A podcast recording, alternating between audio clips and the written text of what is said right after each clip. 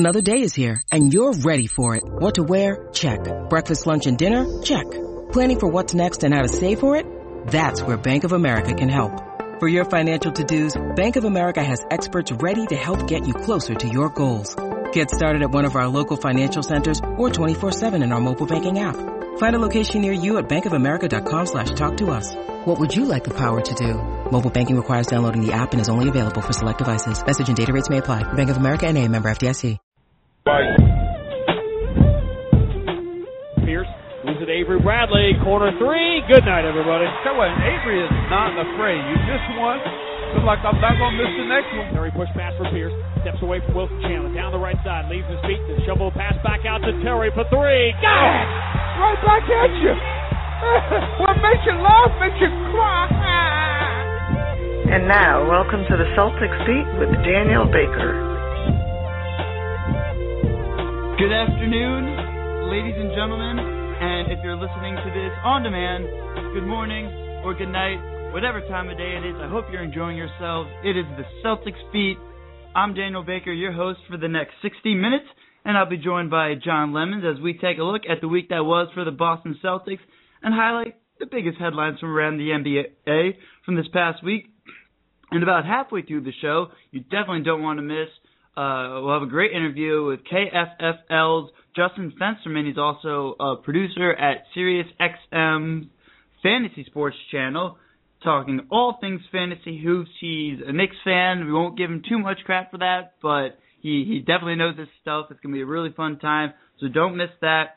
But we're not, for now, let's stick with the real thing. And, John, the Celtics, they had a light week, just 2 games, but 2 wins against teams that will most likely make the playoffs in the stronger Western Conference. Utah took Boston to overtime, but Paul Pierce saved the day. Shocking, I know, but once again, he was a hero for the Celtics. Once again. Yeah, they started off the week nicely in Utah. Yeah, and it was good for them to have such a light week. They played that was a tough road trip for the Celtics, and they had 5 games in 7 days and how many different time zones. So a good light week, and like you said, 2 good wins for Boston. Utah is a really fun team to watch. And of course, at the end of 5 games in 7 days, they go to Utah and they have to go to overtime to beat them. But Pierce has been unbelievable. I mean, he's been, since Rondo went out, Pierce has been, stuffing the stat sheet too. He's got, I don't know how many double-doubles or triple-doubles he's had. I know he had 2 triple-doubles in, a week's span or so. But every night he's, 8 rebounds, 8 assists to go with, 20 points, 26 points he had, I believe, against Utah. What's interesting, though, to me, and I don't know if you've noticed this, Garnett's shot, he's playing well, and he's sort of up and down in terms of his scoring, as he usually is, but that shot, that beautiful jumper that he has, is not going down with nearly the same regularity that it has in the past. And that could be something, it could be some tired legs. I mean, we recently saw him take a game off, or Doc give him a game off against Phoenix last week, or about 2 weeks ago, and... Right. He doesn't necessarily always do that, but obviously going down the stretch, especially when the Celtics are kind of locked into a position, which we'll get into that a little bit later, and where the Celtics might fall in this playoff picture as the season starts to wind down. It's a long season, but we're definitely in the home stretch, so to speak. But that's something I have to look at, is how many minutes he's playing, because age is definitely a factor, and especially for Paul Pierce, it's something, although the last couple games, he's been very good shooting. I mean, last few games, he's shooting over 50% in the last 5 games, about 55% combined from the field. But a lot of the times, maybe in the second half, you'll see his shots just a lot more flatlined. And they don't have as much lift as they used to have, which is fine. But especially with Garnett, when he has such a high release, it's really shocking, I guess, to see those shots not go in with as much regularity, because he can get a shot. It's a good way to say it. Every time he shoots, I mean, he is one of those players where it looks like it's going to go in. I mean, it's surprising when it doesn't. And that's from a 7-foot guy from 19 feet. It sounds odd to say, but it's such a beautiful – it looks like it's going to go in, and those haven't been falling. Obviously, the Celtics, it hasn't hurt them too badly lately. I mean, they've won six of their last 10, I believe, and like you said, the last two games on a light schedule. But it's something that I know I'll be keeping an eye on as we go. With Pierce, you know, it's impressive that he's been scoring like this and carrying the load. But you know, we're still seeing a lot of stuff that we usually see. You know, he's always got these boneheaded turnovers, and he always will. But what's interesting to me is the playing through the, I don't know exactly what it is, but it's you know, whatever the pain in his neck is, you know, whatever that injury is, that's manifesting itself in his free throw shooting. He's been pretty bad from the line. He's fallen below 80% for the first time that I can remember from the free throw line. I think that's stemming from that pain in his neck. I think you know, when you're playing and you know, in a live situation, you know you hit a turnaround, you're not thinking about it. But when you're standing still, you got the ball, you take your time, you do your little pre-shot routine. That's when that you sort of have the time to feel the neck and to throw things off, and it's all about form. Whereas you know, sort of live, it's just get the ball up. I think that's where it's manifesting itself, is from the free throw line. And we'll see, you know, it'd be interesting to sort of keep an eye on that as well and see how that plays out. And the numbers back it up. I mean, for his career, he's shooting over 80% from the free throw line, and if you just look at his past five games, shooting 67.9% from the charity stripe. And you're right, when you do have the time to think about it, and it is purely about just repetition. Yeah, it's very mechanical. Yeah, and then so if any little thing is off, that could really throw off that process. Now, still, he has that clutchness in him, and against Utah, he really showed that down the stretch, scoring 7 points in a row in about 1 minute span in overtime. Now, albeit the game probably shouldn't have gone to overtime, Gordon Hayward had himself a really good game, but once he got into overtime, Pierce kind of came alive, and he shows that gene that a handful of guys, I mean, not every single team even has one of these guys who can you just count on to make those kind of shots. And we've seen it a lot recently because he has to take so much more of the offensive load. But really, he's able to let the game come to him. He doesn't have to force stuff. I really like looking at his stat line from that game and saying, yeah, he took 20 shots, made half of them, missed 7 threes, and maybe that could have been something in the neck, possibly, I don't know. But then 7 rebounds and 8 assists is a near triple-double, and it was just a really, really big win. Big win for the Celtics, yeah. They're pretty firmly in that 7 spot now with about 25 games to go, I believe. And, I mean, you touched on it right now, so get into it a little bit. As you said, they're in the 7th spot. Right now, they're only 2 games behind Brooklyn for that 6th spot, and even going a little bit further behind Chicago and Atlanta, who are in the 5 and 4, they're only 2.5 back from them. Yeah, it's sort of a cluster there. I mean, Miami has just run away with the East. They're 10-0 in their last 10 games. They're let's pull up the standings. They're, I mean, just really running away from the rest of the crowd. Another big win for them today in New York. Sorry, go ahead. We'll definitely talk about the Heat a little bit later on in the show as you get to more around the NBA, see what LeBron's doing, as LeBron and Wade, they led Miami to a win over the Knicks today, storming back from being down early, and that was their 14th win in a row, tying a franchise record. Most likely that'll fall next time out for the Heat. But, yeah, for the Celtics, sitting in that 7th spot, they're only a few games back from that 4 or 5 position, which would be pretty nice not to have to play a Miami or an Indiana, because right now I think those are the 2 teams who are head and shoulders above everyone else in the East. Yes, not by record, and New York definitely seems to have Miami's number. Earlier this season, 2 20-point wins against the Heat. Earlier today, they almost beat them again. Yeah, they were up by, 16 at one point, and it looked like they were running away. But aside from that, in my mind, and I'm happy to take any arguments and all comers, that Indiana is really the team in the East that's going to give Miami any sort of trouble in a playoff series when it comes to that time. But for the Celtics, how much higher can they go? Can they get to that 4 or 5 spot? Because it would be very nice to avoid that. Even if they're the 3 and have to play New York, that's still a lot better than being in that 7 or 8 spot and getting Miami or the Patriots. It is. It definitely is. Boston always plays the Knicks well, and I'm impressed with Indiana. They're the only team in the East that allows less than 90 points per game. I mean, they're doing this through defense. They're the second best in the East in points differential. They have a 4.3 points differential.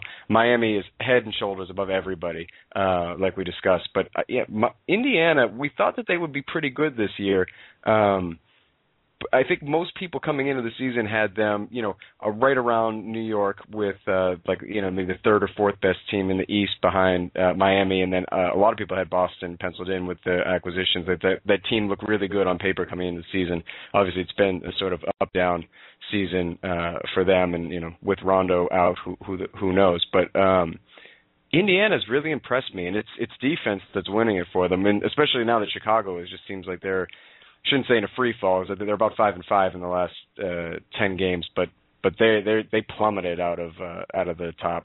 And Indiana is another team that really has had Miami's number in the regular season. January 8th, they had an 87-77 win against Miami, and then on February 1st, beat the Heat 102-89. They've done on the defensive end, and those two teams will play next on Sunday, March 10th, just a week from today, 6 p.m., that will be one heck of a game. If Miami's still on the roll, that'll be interesting. And you mentioned how Indiana, how well they've been playing. They're another team, along with Chicago and Boston, who have played, at least recently, without their best player. And Danny Granger, he's been out. What are they going to look like when you add him to the mix? That's a good problem to have to put back an all-star into your lineup. That's a nice problem for Frank Vogel, who, in my mind, is the coach of the year right now. But yeah, he's doing a heck of a job. And Paul George is really coming on. Getting back to the Celtics, I don't see any reason why they can string a little run together, especially when they have this rest. I mean, they've said that they're built for the playoffs, and obviously when the schedule's a little more packed, the back-to-backs, everyone knows pretty much since this team was assembled how much they struggled of the past couple of years in those back-to-back situations. Right. But when the schedule gets lengthened and there's a lot of days off in between, and especially in the playoffs, the Celtics are better. This week they had plenty of time to take on a Golden State team that, yes, they might be the most free-falling team in the league, having lost 4 games in a row right now, but Curry was coming off just one of the all-time great performances against the Knicks in Madison Square Garden, dropping over 50 points. And the Celtics, between Avery Bradley and Courtney Lee, even battling foul trouble, they really held Golden State in check, which is really impressive because that's still a team that can put up points with the best of them. They were in Steph Curry's head. I'm telling you, man. With apologies for sounding like Tommy Heinsohn, those fouls on Avery Bradley, there was one legit foul, and the rest of them they were just bad calls, and it didn't come back to haunt the Celts, but somehow Curry got 25 points. He got to the line like 14, 15 times. It was ridiculous, but it was a quiet 25 points, if that makes sense, and he really struggled. I mean, even after Bradley went out, there was a time in the fourth quarter. There was a moment where the ball got kicked out to him. There wasn't anyone within 10 feet. He was behind the 3-point line and airballed a 3-pointer, wide open 3-pointer. I mean, he was thrown off. I was very impressed with Bradley. And then they switched to a zone when Bradley didn't foul out, but got his 5th foul and ended up sitting for what became essentially the rest of the game. He came in with about a minute left. So that didn't come back to haunt them, but I was very impressed with Lee and specifically Bradley on performance on Steph Curry, who was just out of his mind in Madison Square Garden. You definitely want to give credit to Lee, who stepped in when Bradley went out, because obviously Bradley, I mean, if he's not the best end-to-end defender, at least guards in the NBA, he's right up there. And even battling foul trouble, being able to play with fouls is really good. But Lee really gives them Celtics a versatile player because he can guard the 1 or the 2. He's big enough, he's quick enough to guard any of those two positions, which really helps on defense. And, offensively, They might not give you a whole lot. So they both are more than capable of hitting that corner three, putting a couple buckets in. Honestly, anything you get from them offensively needs to be considered a bonus because those two guys, and when they not to take away from what Rondo, not to take away from what Rondo did, but this might be the best defensive backcourt. They just work well together. It's very physical. It's absolutely an improved defensive backcourt with Rondo out, and Rondo's not a terrible. It's just the gambles that he takes. It's the gambles, and he carries such a load offensively, so we don't have to go down the Rondo road, but. But all things considered, I mean, yes, absolutely, Lee and Bradley are incredible. I mean, especially Bradley. That was just an amazing performance for anybody that got to watch that. That was impressive. He was just draped on Curry, who has probably the best, one of the best handles in the league, and he just couldn't get himself free. They were running triple screens for him and stuff just to get him open. It was a very impressive performance. It was a bummer as a fan of the game watching Bradley get his fifth foul and have to sit, because that was a very fun matchup to keep your eye on. He kind of makes watching defense fun again. Yes, as Steph Curry makes watching offense fun, yeah. And we'll definitely get into Steph Curry's performance against the Knicks, which happened this past Wednesday night. 54 points and 7 assists in a losing effort, but still one of those magical nights at the Garden, not the Garden, the Garden.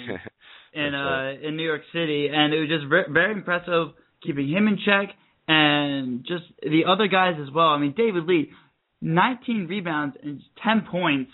Thought maybe he could be a little bit more of a factor inside, just with the size between Lee and Beardrins, and then also Draymond Green and Carl Landry. It's a team that just has a lot of size that can hurt you in so many different ways offensively, Golden State. And the Celtics, as always, it starts on the defensive end, and that's spearheaded by Kevin Garnett, who he didn't have a great offensive game against Golden State on Friday. Just 7 points. He's 2 of 10 from the field, but he picked up 13 rebounds himself, and just it's that communication that just is so important. And when that voice is there, this Celtics team can still defend at an elite level. Yeah, and that length was particularly helpful against Lee, who can use his body really well, but is not a 7-footer. Isn't gonna be able to reach up over guys. So Garnett's length certainly comes in. 6'11" is absolutely not what Garnett is, even though he's insisted on being listed at that his entire career.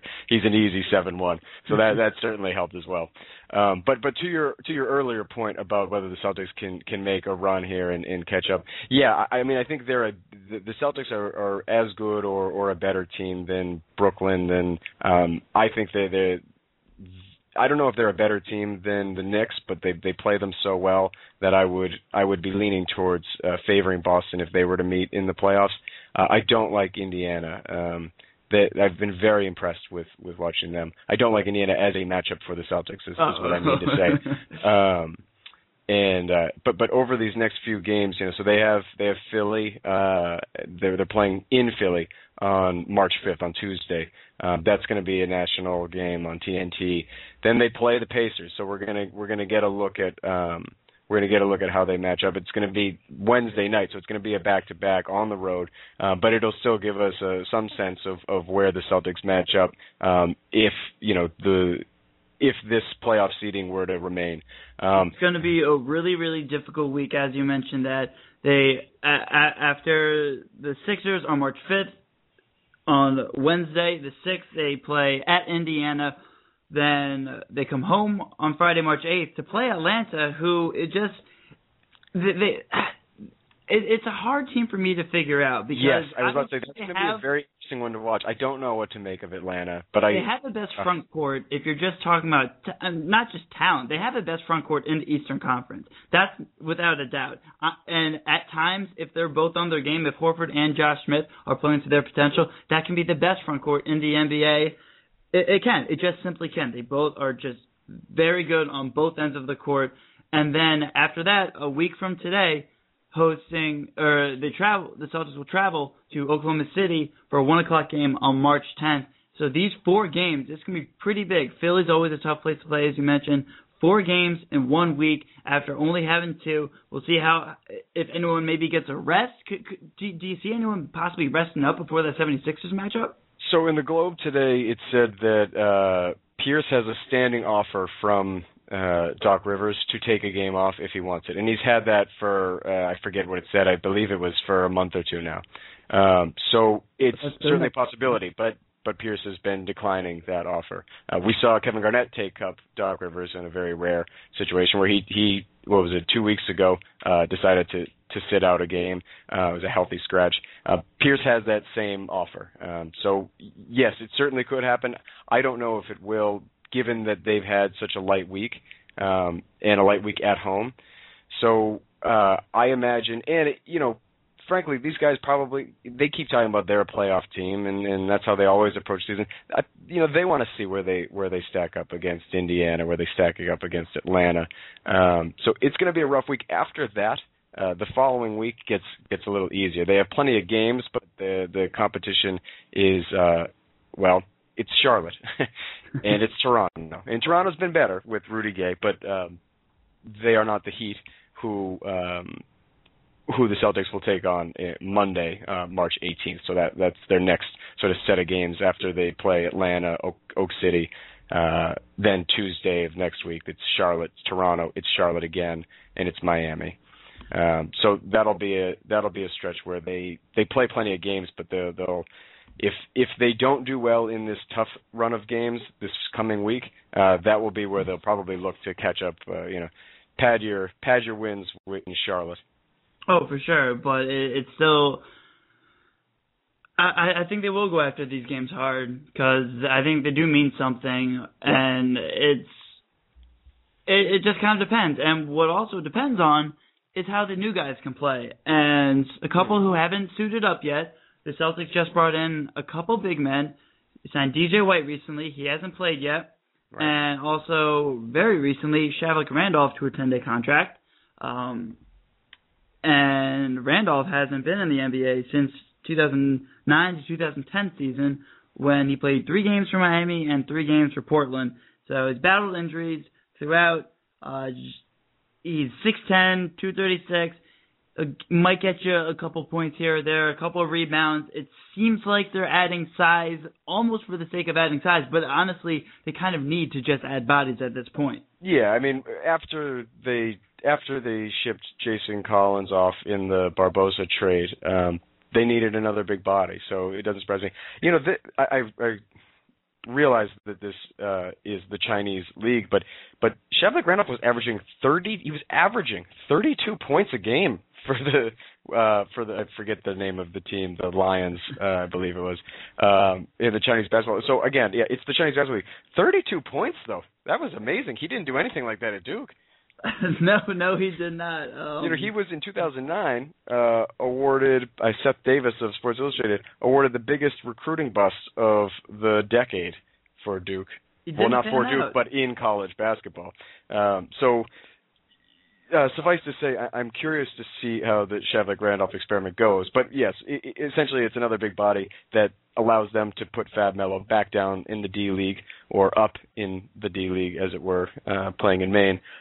Because you know he just needs the reps, and having him sit on the end of the bench when he's not going to play, but you still need a big body isn't helping anybody. It's not helping the Celtics, and it's not helping Fab Melo. So they brought in Randolph. He can, you know. 6'10" is 6'10", and you know he can stand there with his arms up in the air and let Fab Melo get reps with the D League.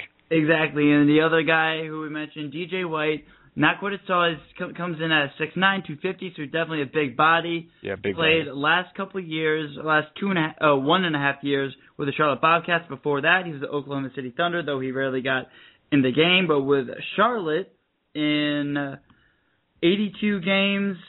He's a career 6.3 points per game scorer, 3.4 rebounds, and hits 73% from the line, so he can hit a free throw, which is good if you're going to be in there. And he just kind of adds another body, another guy who can rebound and bang, as they say, along with Kevin Garnett when he's in there. And that'll help also the likes of Jeff Green if the Celtics decide to go big or small. It'll really help because Green's so versatile, and also Wilcox as well, point. Just to kind of keep guys off him and just do the dirty work. And those are the kind of players that really weren't necessarily on the Celtics roster before. And now it's they're valuable. They're valuable assets. They're not going to give you many points, but it's still part of the game, and especially heading towards the playoffs against teams like Indiana, like New York. Those are big teams, and you're going to need to have some size to combat what those teams do down low, even if it's just, as they say, another six fouls.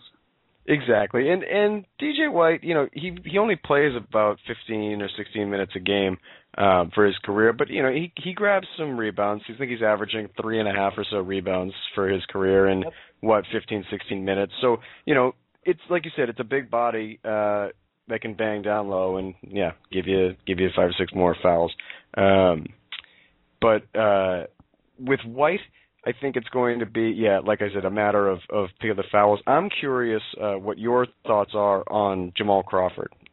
Well, it's funny, and I'm down near D.C., I'm down here in Maryland, so I was following him a bit. I followed the Wizards, it's easy to hometown team, so to speak, and he had a really good game against Phoenix in his first game. I mean, if you're going to want to have to play a team to get you situated with a team, it's probably going to be a team like Phoenix, who doesn't play any defense and really will get you into shooting groups. We scored 10 points. I'm sorry, I just realized we're talking about Jordan Crawford. I realized I said Jamal. Oh, apologize. keep going. Yeah, just so we're clear, we're talking about of course Jamal Crawford. That would have been bigger news. Also on my fantasy team, and just to let you know, we will be talking to Justin Fensterman of KFFL, tongue twister, also produced by SiriusXM for their Fantasy Sports Channel, knows a lot about fantasy basketball. But anyway, Jordan Crawford, he's a guy, I mean, he can hit any shot on the court. The problem is he thinks he can at any time. He certainly can. Confidence is good. When the skill set isn't necessarily there, that's not as good. And so after a game against Phoenix, he fouls that out with 0 points against Portland, 2 against Utah, and 4 against Golden State last time out, though he did put in 5 rebounds. It's an important part to this bench, though. If you really look, especially if Jeff Green ever gets inserted into the starting lineup, because he's a guy that can provide instant offense, and that's something that will be nice. It also takes some pressure off Jason Terry. Not that Terry can't carry an entire unit by himself, because he's shown that he can, and especially as he's getting more minutes, he's just such an important part to this team, distributing the ball as well. But it'll take some pressure off him, and it's just another threat from three-point range that teams have to worry about. Yeah, and you know, I don't mind to a certain extent just letting Crawford do his thing. You know, when he first got here, he was trying to make an extra, you know, he knows his reputation, and he had a big interview in I believe it was the Globe recently, where he's talking about, I know what my rep is, and I know that I take a lot of shots, and that it can be, you know, considered selfishness. So he got here and he was trying to overpass. He was thinking too much. I'd rather just let him play to a certain extent. He's not going to be getting enough minutes that it's going to doom you. You can always yank him if he's atrocious, but just let him play. Don't have him thinking. Don't have him trying to make a pass when the shot is there. That's why you brought him was because he can score. Let him try to score. And hopefully he can keep doing that for the Celtics, so they just have that many more options on the bench. Another player, and we'll just to touch on real quick before we go to a quick commercial break, Terrence Williams, who was on a 10-day contract, just signed on a multi-year deal with the Celtics. Now, he's been a nice surprise for the Celtics, and really shown an aptitude for that even point guard role. I mean, the roster is filled with combo guards. Still not sure why Doc doesn't really bring in a true point guard to back up or play instead of Rondo at the moment. Neither here nor there. Terrence Williams has shown a really nice ability to fit in with this team on the defensive and offensive end. He seems like he gets his schemes, and also just he's not trying too much. He's letting the game come to him. Yeah, he is. And I think all of these guys will have a better sense of what their – I mean, we sort of have an idea of what their role is going to be, but what their impact is going to be, you know, over the next 2 weeks or so as they get some practice time. And I think having a light week this week was helpful it was sort of good timing for the Celtics, because it gives them a chance to practice, get these guys acclimated. I mean, Shavlik Randolph was already at practice the day he was signed, and was talking about getting to work with Garnett, was taking some time out of his schedule to come and, you know, out of his routine to come over and you know, help Randolph figure out where he needed to be and stuff. So that practice time will be helpful, and I think we'll get a sense of what those guys' impacts are going to be, you know, as we go probably the next week, 2 weeks, and they get sort of adjusted and acclimated to playing in Boston, which is a difficult thing. You know, there's a lot of rules and there's a lot of places to be and there's a lot of expectations. So we'll see how they do it as they get acclimated. That was some great analysis from John Lemons. My name is Daniel Baker. You're listening to the Celtics Beat. We're going to step out for a quick break, and when we come back, we're going to be joined by Justin Fensterman of KFFL to talk some fantasy hoops right here on CLNS Radio. Stay tuned. We'll be right back.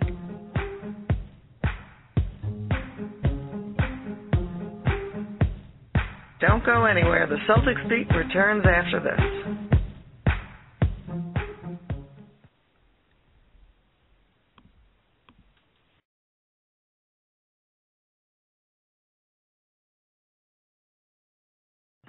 Hey, Mike Fay from Mike T here, just reminding you about the outstanding shows here on CLNS Radio. Jay King of CelticsTown.com and Ty Ray of CLNS Radio join forces to bring you Celtics Town, King of the Court, every Monday night. If Jeff Green grabs a rebound, run up court with it, just get the ball and work it up the floor, and make Tommy Heinsohn proud, because I know he loves that style of play. Careless Whispers with Matt Ruery and Calvin Chamberlain hits the airwaves Tuesday night. You can't compare that to an NBA rivalry where you're going to hate LeBron James for the next 7 years, and you've already hated him for 5 years. Tune in for The Block Party with CLNS locker room reporter Jared Weiss and NHL content manager Lee Herman on Thursday nights. I actually really have high hopes for Chris Bork. I'm not going to compare him to Ray. And don't forget to tune into the Celtics postgame show following every single Celtics game. You can find that at CLNS Radio, Celtics Blog, and iTunes.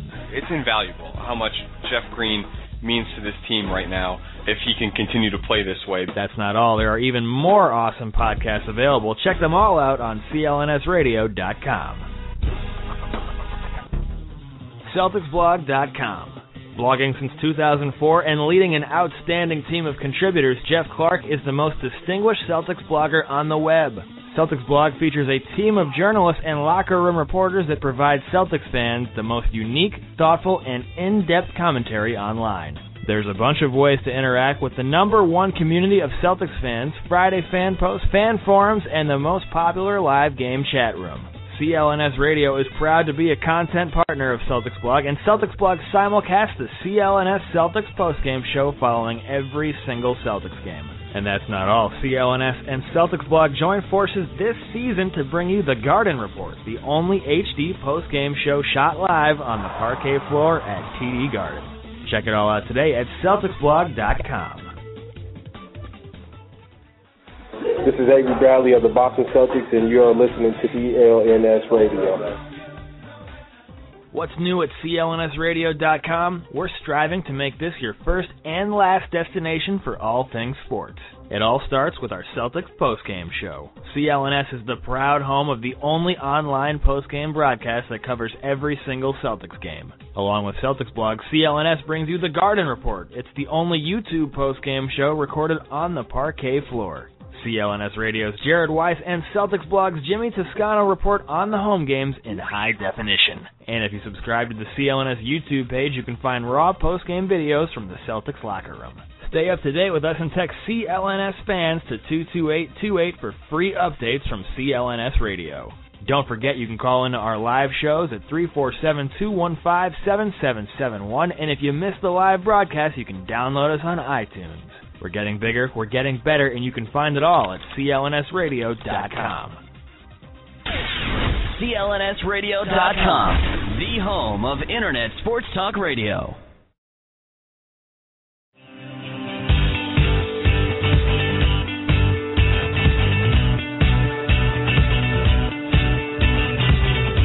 It's the Celtics Beat with Daniel Baker.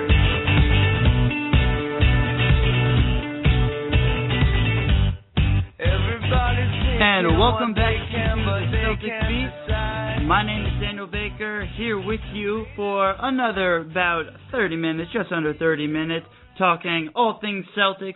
with my wonderful co-host for the day, John Lemons, and we are pleased to bring in our very special guest for the day, Justin Fensterman, who is a fantasy basketball expert and analyst for KFFL.com, and he's also a just superb producer at SiriusXM on their Fantasy Sports Channel. So without further ado, welcome to the program, Justin. Thank you so much for joining us today. Hey, guys. Thanks so much for having me. No problem. And fantasy season, in the heat of things, people are gearing up towards fantasy playoffs, just like the NBA is getting ready for their playoffs. But one of the big things for the Celtics since Rondo went down, and I'm sure you tracked it, and I'm sure it's been a big conversation, the emergence of Paul Pierce. And he's turning from a scorer who you know you can count on, and not that he never really – Not that he didn't give you rebounds and assists, but he's really turning into a premier stat sheet stuffer since Rondo went down. Give us some comparisons to some other players that he's really on par with right now. It seems like he's a triple-double threat, just like LeBron almost. Absolutely, and Paul Pierce has stepped up when the Celtics have needed him most, and now losing 2 point guards and a backup big man, that's going to be even more pressure on Kevin Garnett. And if you think about Paul Pierce, if you think about his stroke, you could put him up there with players like Carmelo Anthony, who could shoot, players like Stephen Curry, who could shoot right off the pick, and that's what Paul Pierce does best, in the elbow. But he can also take a step back and burn you from behind the arc. So Paul Pierce's game is just very smart. You could tell that his basketball IQ is very high, and there were all these rumors of him getting traded possibly, and I never believed any of it, and I'm sure you guys never did. This guy's an iron Celtic for a reason. His mental toughness and physical toughness is what keeps him afloat in terms of his stats, in terms of his playing time, and I think Paul Pierce is just as good as he's always been.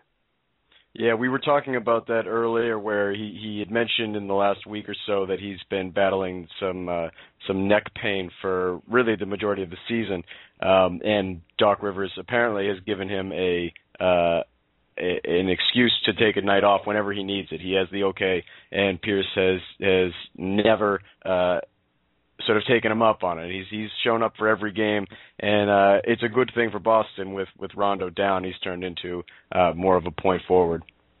Absolutely, and the biggest thing with that is that his shooting percentage remaining above 40%, right now above 42% for the season, scoring almost 19 points per game. You know, he contributes rebounds, assists. He gets over a steal per game, which shows he has multi-steal games. And it shows that Paul Pierce is not going to take a night off unless he's truly hurt, because that's the type of player he is. He needs to be there for his team. The Celtics are fighting for a playoff spot, and they want to get in there. And they know if they can get in there, they can surprise some teams. So they need Paul Pierce, and Paul Pierce knows that, and he's not going to sit out like some of the guys on San Antonio, guys like Tim Duncan, Tony Parker, who I know Tony Parker's injured, but Tim Duncan, you know, is going to get the occasional game out. Paul Pierce does not feel he's at that point in his career yet. And the other guy on the Celtics who is going to be getting, I assume, at least a couple more games off down the stretch, Kevin Garnett. It was something John brought up recently, that for his career, shooting just under 50% from the field. Last 10 games, 14 points, 10 rebounds, but only 43%. How much is that hurting his value fantasy-wise? And did you see any reason for that his dip, aside from, is it maybe just he's a little bit tired in the middle of the season? I think Kevin Garnett's got a lot of pressure on him. He's chasing people around, in and out of the elbow, in the paint, out of the paint. You know, it's true that he really is a forward center, and that's what he's been his whole career. Now, in the last year or two, he's become the Celtics center, and because of that, it's never easy. He's banging against the big boys of the league. And just because in the last few weeks he's been shooting 42% as opposed to the 50% that we're used to, it just shows that he's being a little bit greedy. He's taking a lot of those shots that are right inside the three-point line because he's being left open. And he knows he can hit that shot. But the problem is, because he knows he can hit that shot, and we all know how much confidence Kevin Garnett has in his game, his shooting percentage is suffering because of it. He's still playing over 30 minutes per game, but if for a fantasy owner that's seen the dip in field goal percentage, you know, you get the 9 rebounds out of him per game over the last 2 weeks, and also the 1.4 steals, so it kind of sort of makes up for it, but definitely free throw percentage-wise, he's been down. He's been shooting just over 50%. 57% rather, from the free throw line. And in terms of field goal percentage, it's been down because he hasn't been able to get it inside. He's more open at the elbow, and he'll take that shot. Yeah, it's saving burning some calories for sure, and that's always helpful right. when you get the miles that he does. Curious about your thoughts on Jeff Green and what his potential might be as a starter. Oh, I think Jeff Green can start, actually, John, and I've written about him at KFFL because he is the ultimate combo forward. He is, I don't want to call him the X factor of the team because that's going a little bit too much and too far, but at the same time, when Jeff Green is playing well and he's playing with his team and not trying to go for these wild shots and wild layups just to draw contact, I think Jeff Green is just as dangerous as anybody else out there. His outside to inside game is great, and especially for fantasy owners where he's been scoring over 11 points per game over the last few weeks. That's a great stat, and for fantasy owners, scoring is hard to come by, and consistent scoring is. So down the stretch right now, as long as the Celtics remain over 500, Jeff Green is going to still get a ton of playing time, and Jeff Green down the stretch will be needed because some of those guys are a little bit older, and Jeff Green is the young legs out there. And I think we can honestly say that after what happened with his heart last season where he had to sit out the entire season, he's fully over it. You see him getting back into that game, and the whole season you've seen him getting his confidence back and getting back into the Celtics rhythm, and right now he's getting the benefits from it. That's really – Go ahead, Danny. It's so nice to hear that because I'm a huge Jeff Green fan. I would be remiss because we've made it so long this far in the show without bringing him up. He had a great game against Golden State in the second half, 14 of his 18 points. Added 3 blocks, 2 assists, 5 rebounds. I've called him the X Factor, Justin. Don't feel shy about doing that. He is the X Factor for this team because when you get to the playoffs, you're going to need someone else aside from Paul Pierce, and he is that matchup nightmare because he can also play alongside Pierce at the same time. He can play 2-3. He's really versatile. At least he can guard that, and if they're both on the floor at the same time, I've always said that most teams in the league would have trouble guarding that, and I've always kind of wondered why he doesn't get inserted into the starting lineup because of that. And, yeah, he might not always be there consistently fantasy, but he does have the ability to put up Paul Pierce-like lines. Right. Yeah, and your point about playing time? Sorry, your point about Jeff Green's playing time is interesting because, you know, whether it's a starter or not, it's the playing time that's interesting to me because this is a guy that, you know, if he would make a mistake, he'd lose his confidence and he'd shut down. And he's making mistakes still. There are fewer and farther between, but it's those reps. It's getting that playing time that I think is making a difference in his improvement. I think the more he's out there, and like I said, to me it doesn't really matter whether it's coming off the bench or it's starting.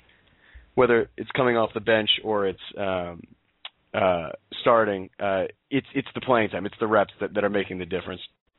Right, and if you look at right now in terms of fantasy, which we're all confused about in terms of playing time, why he wouldn't get the love, fantasy owners are still not giving him the love that they should be giving him. Right now, looking at it, he is owned in 39% of Yahoo leagues. Why that number isn't higher, especially with playoffs coming up, you see the differences in his stats. For the season, he's scoring 11 points per game. Over the last 2 weeks, he's been scoring 16.8 and shooting over 53% from the field. So if he's on your fantasy team, or fantasy waiver wire, rather, you go stop what you're doing and you pick him up right now. So, and I'm sitting in second place right now, not to toot my own horn, but definitely looking for that kind of possible last player, and for other fantasy basketball players out there, definitely that's some good advice. But the one thing that, and I'm being a Jeff Green fan, I was kind of shy away because he doesn't necessarily put up some of the numbers depending on how deep your league is on a consistent basis. Is he a player you should focus on to kind of have in your lineup and just stick with him, or is he someone that, all right, when he's shooting well, I'll keep him.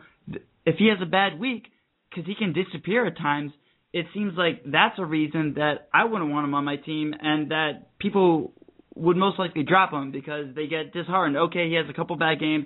Did he lose it all of a sudden? Is he a guy you should keep on your team or look to pick up just on a weekly basis? He's a guy that you should keep on your bench right now. when he's going through these good stretches where he's scoring and shooting, especially over 50%, especially over 45%, that's the range where you want him shooting. But when he's over 50%, you start him no matter what the matchup is, because Jeff Green is the type of player in that lineup that is going to cause matchup problems for the other team. When he's in, he's one of those type of players, kind of like for the Knicks, J.R. Smith. He's going to cause matchup problems. The team's going to be in disarray for a little bit. So if he's going through a stretch where he's shooting under 40%, keep him on your bench. But down the stretch, like I said before, guys, the Celtics are going to need him to rise to the occasion, and I believe that he's at least worth a bench spot and not just being casted away on your waiver wire. Before we let you go, we definitely have to talk about your New York Knicks. You just brought them up, and I want you to go back a little bit and to a couple games ago against the Warriors. The Celtics just beat them. The Knicks, last time out, also overcame a remarkable performance from Stephen Curry, 54 points, 6 rebounds, 7 assists. He also had 3 steals to go on top of that. Not just fantasy-wise, because I know you're a big NBA guy, very knowledgeable fan. Where would you rank that performance in the all-time greats at Madison Square Garden? Because it seems like no matter how good the Knicks are, that arena always brings out the best in the NBA's brightest stars. Right, because that's been the perception of everybody growing up. They want to only play in Madison Square Garden. And if you go back a few years, the Knicks wanted to draft Stephen Curry, and he was swiped away a pick before by the Warriors. So because of that, Stephen Curry, it was certain that it was great marriage going in New York. But the thing is, where do I rank on Stephen Curry's performance? It's definitely top 10, might even be top 5, because everything he touched, he was shooting. And he was shooting with confidence, and he never let it go. Some people are like, okay, let's pump the brakes a little bit before I lose my streak. Nuh-uh. He's going to keep shooting, and it's unfortunate that it was in a losing effort, but that performance was great because everything he shot just went in. It reminded me, guys, of Reggie Miller's 1994 Game 5 of the Eastern Conference Finals versus the Knicks, where they seemed out of it, the Pacers, and then he just went off, and everything Reggie Miller shot that night went in, and he did it with confidence, did it with a smile on the face, and you see so many similarities in that performance and Stephen Curry's performance the other night. Wow, going real far back there, but definitely reminiscent of some of the best ever. It was really, really fun to watch. And honestly, that's kind of something that might scare me as a Celtics fan, if you're a Celtics fan, going forward into the playoffs, because I'm not sure there's a guy on the Celtics who will be able to put in 50 points. Maybe Paul Pierce can do that one time, but I don't know if he's going to be able to do that for a whole series against possibly the Knicks. That would be a very interesting first-round matchup. Right, and I actually think, guys, that if you are a Celtics fan, you are hoping and praying you draw the Knicks, because you talked about it before, Daniel, about Madison Square Garden bringing out the best in players, and that sure as hell brings out the best in Paul Pierce. How many times yeah. I've been at the Garden personally seeing Paul Pierce burn the Knicks, and just seeing it over and over again, he does it, he loves it. So if you're a Celtics fan, you want that Knicks-Celtics matchup in the first round. It looks like if it's going to happen, it'll be that 3-6 matchup, most likely. I think the Knicks can probably hold off in that spot. I mean, obviously plenty of games to go, but I don't see Atlanta passing them. Chicago, without Derrick Rose, not sure they can really climb as high. It seems like they're in that top 3 with Indiana and Miami to stay. Well, it was very great to have you on, Justin. Thank you so much. If people want to follow you on Twitter, where do they go? They go to @FenstySports, FENSTY Sports. Thank you so much. Definitely give him a follow, and make sure to check out some of the work at KFFL. And if you have SiriusXM, get it. You got a lot of good content. And for all things fantasy basketball, Justin Fensterman, thanks so much for joining us today. Thanks, Justin. All right, guys. Thanks a lot, guys. That was Justin Fensterman talking some fantasy hoops. And, it seems like Paul Pierce is really, really one of the top players for fantasy sports and in the NBA right now, just for how much he's been able to do, both scoring the ball and just distributing, just being the everything for this team without Rondo. Yeah, he's been huge. You can't overstate Pierce's impact, and I think he and Kevin Garnett, off the floor are going to be just as valuable with this influx of new players, the guys that have been in the locker room for a long time, and more than that, even in the X's and O's, and you sort of know where to put people, where people need to be. Pierce and Garnett are going to be as important as ever as the team acclimates these new guys. Well, we are going to step out for one more break before our hour is up here on CLNS Radio. You're listening to the Celtics Beat. And, John, before we go, I just want to get your wheels turning, get you thinking. Magic Johnson recently just came out and told LeBron that he would put up $1 million for him to be in the dunk contest, and the winner of that would get said $1 million. What do you think it's going to take for LeBron to finally say yes? We'll get John's answer when we come back. I'm Daniel Baker. He's John Lemons. We're with you on the Celtics Beat. Don't go anywhere. Stay tuned for more of the Celtics Beat.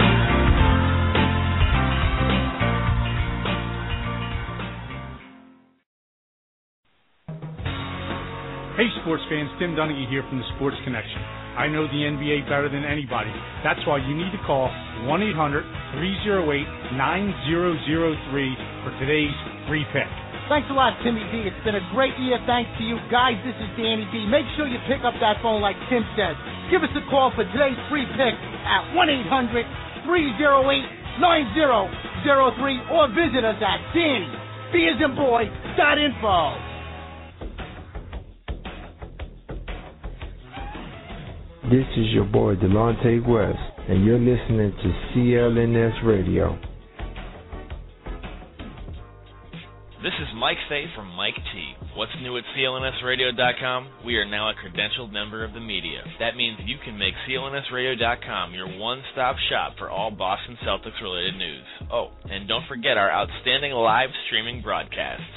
Get your week started Monday night with the flagship program of the network, the Celtics Late Night Show with B. Paul and Nick Gelso. So you know nothing about him. You don't know what he can provide quality minutes. But you like his name, Etwan. Check back in Tuesday night for the breakdown with Dave and Audley. He has that veteran experience, and that's going to be more valuable than what he puts on the scoreboard, as far as I'm concerned. Former NBA referee Tim Donaghy takes you inside Vegas numbers on Wednesday night with the right call. They were telling him he was crazy, and you know how those two nuts are. You know, they created Tiger Woods, for Christ's sake. And Tyler Tomlinson and I close out your weekend Sunday night with Mike T. If I'm a big money celebrity, athlete, movie star, prenup, dude. Yeah. Right? Oh, my God. Are you kidding me? And here's the best part. You can call into our shows toll-free and voice your opinion anytime at 855-CLNS-NOW. Check us out today, CLNSradio.com.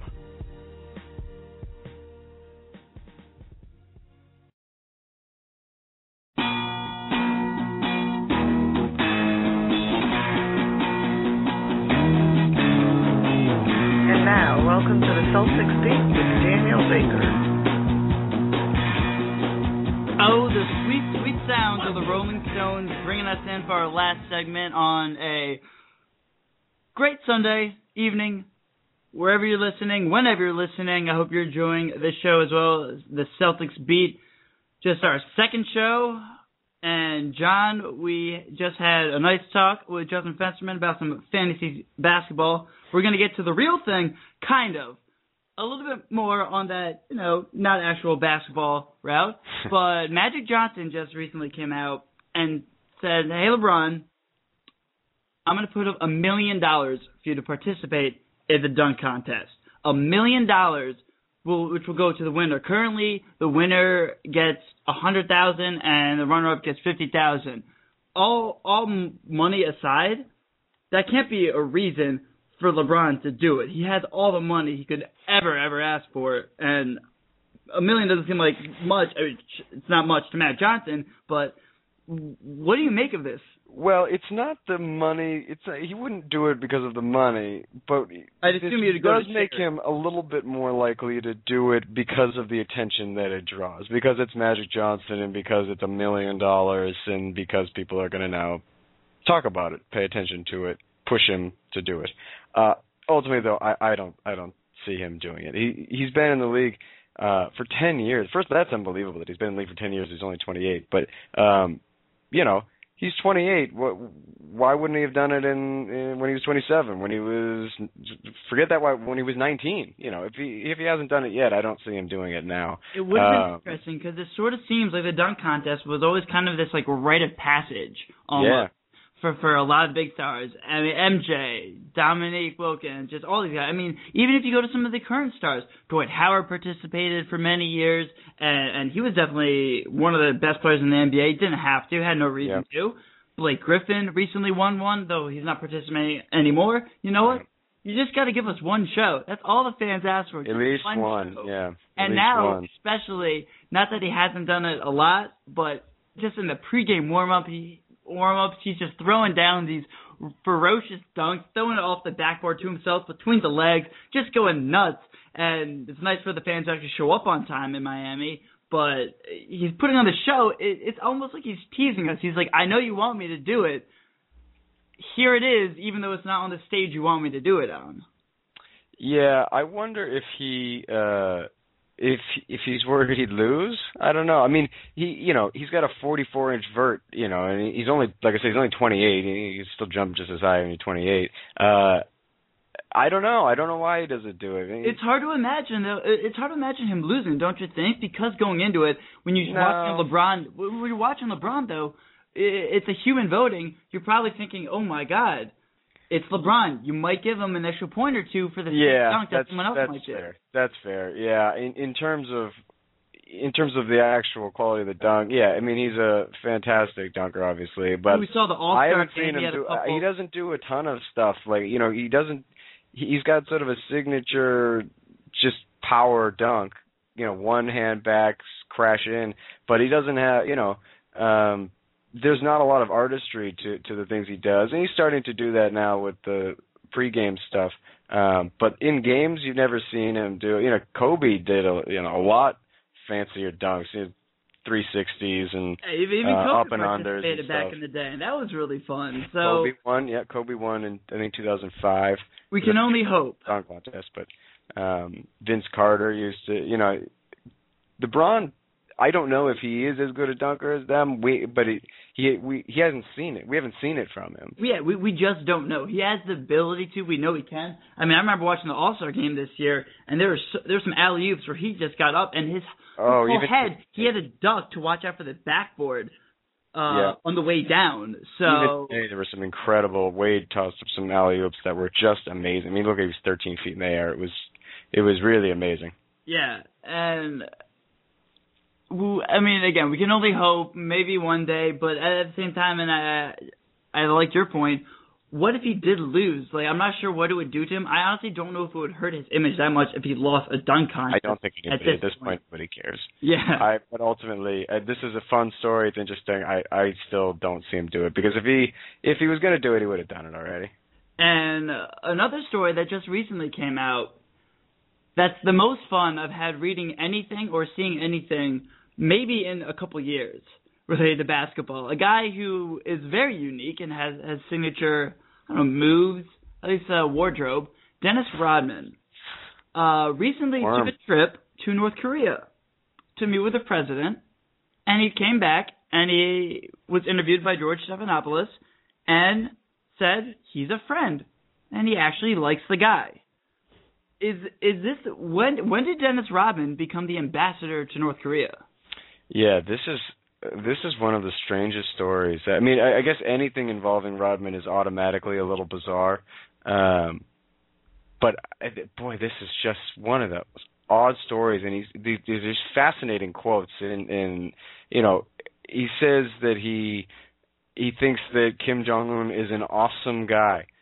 He's a good guy to me. So CBS Sports had a quick write-up about this, and Rodman said he was aware of North Korea's human rights record, which the State Department has characterized as one of the worst in the world, but said he wasn't apologizing for Kim. Here's a quote.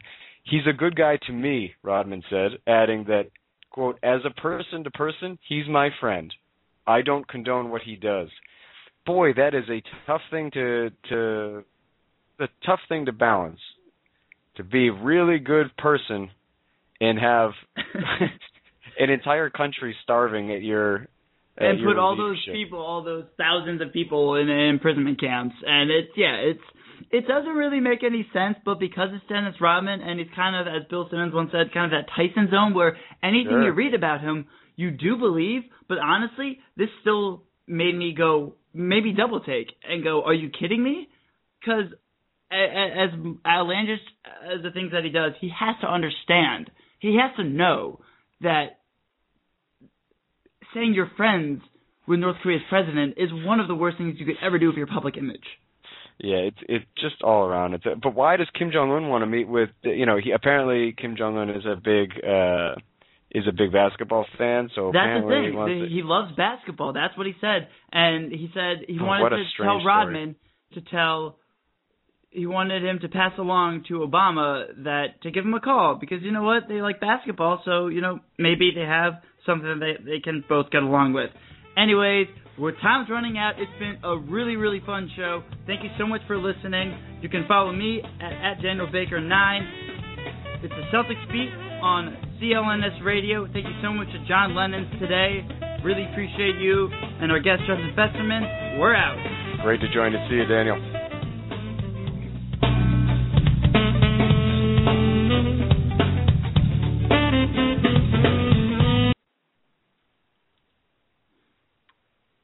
Nice exit music. Yeah. All right.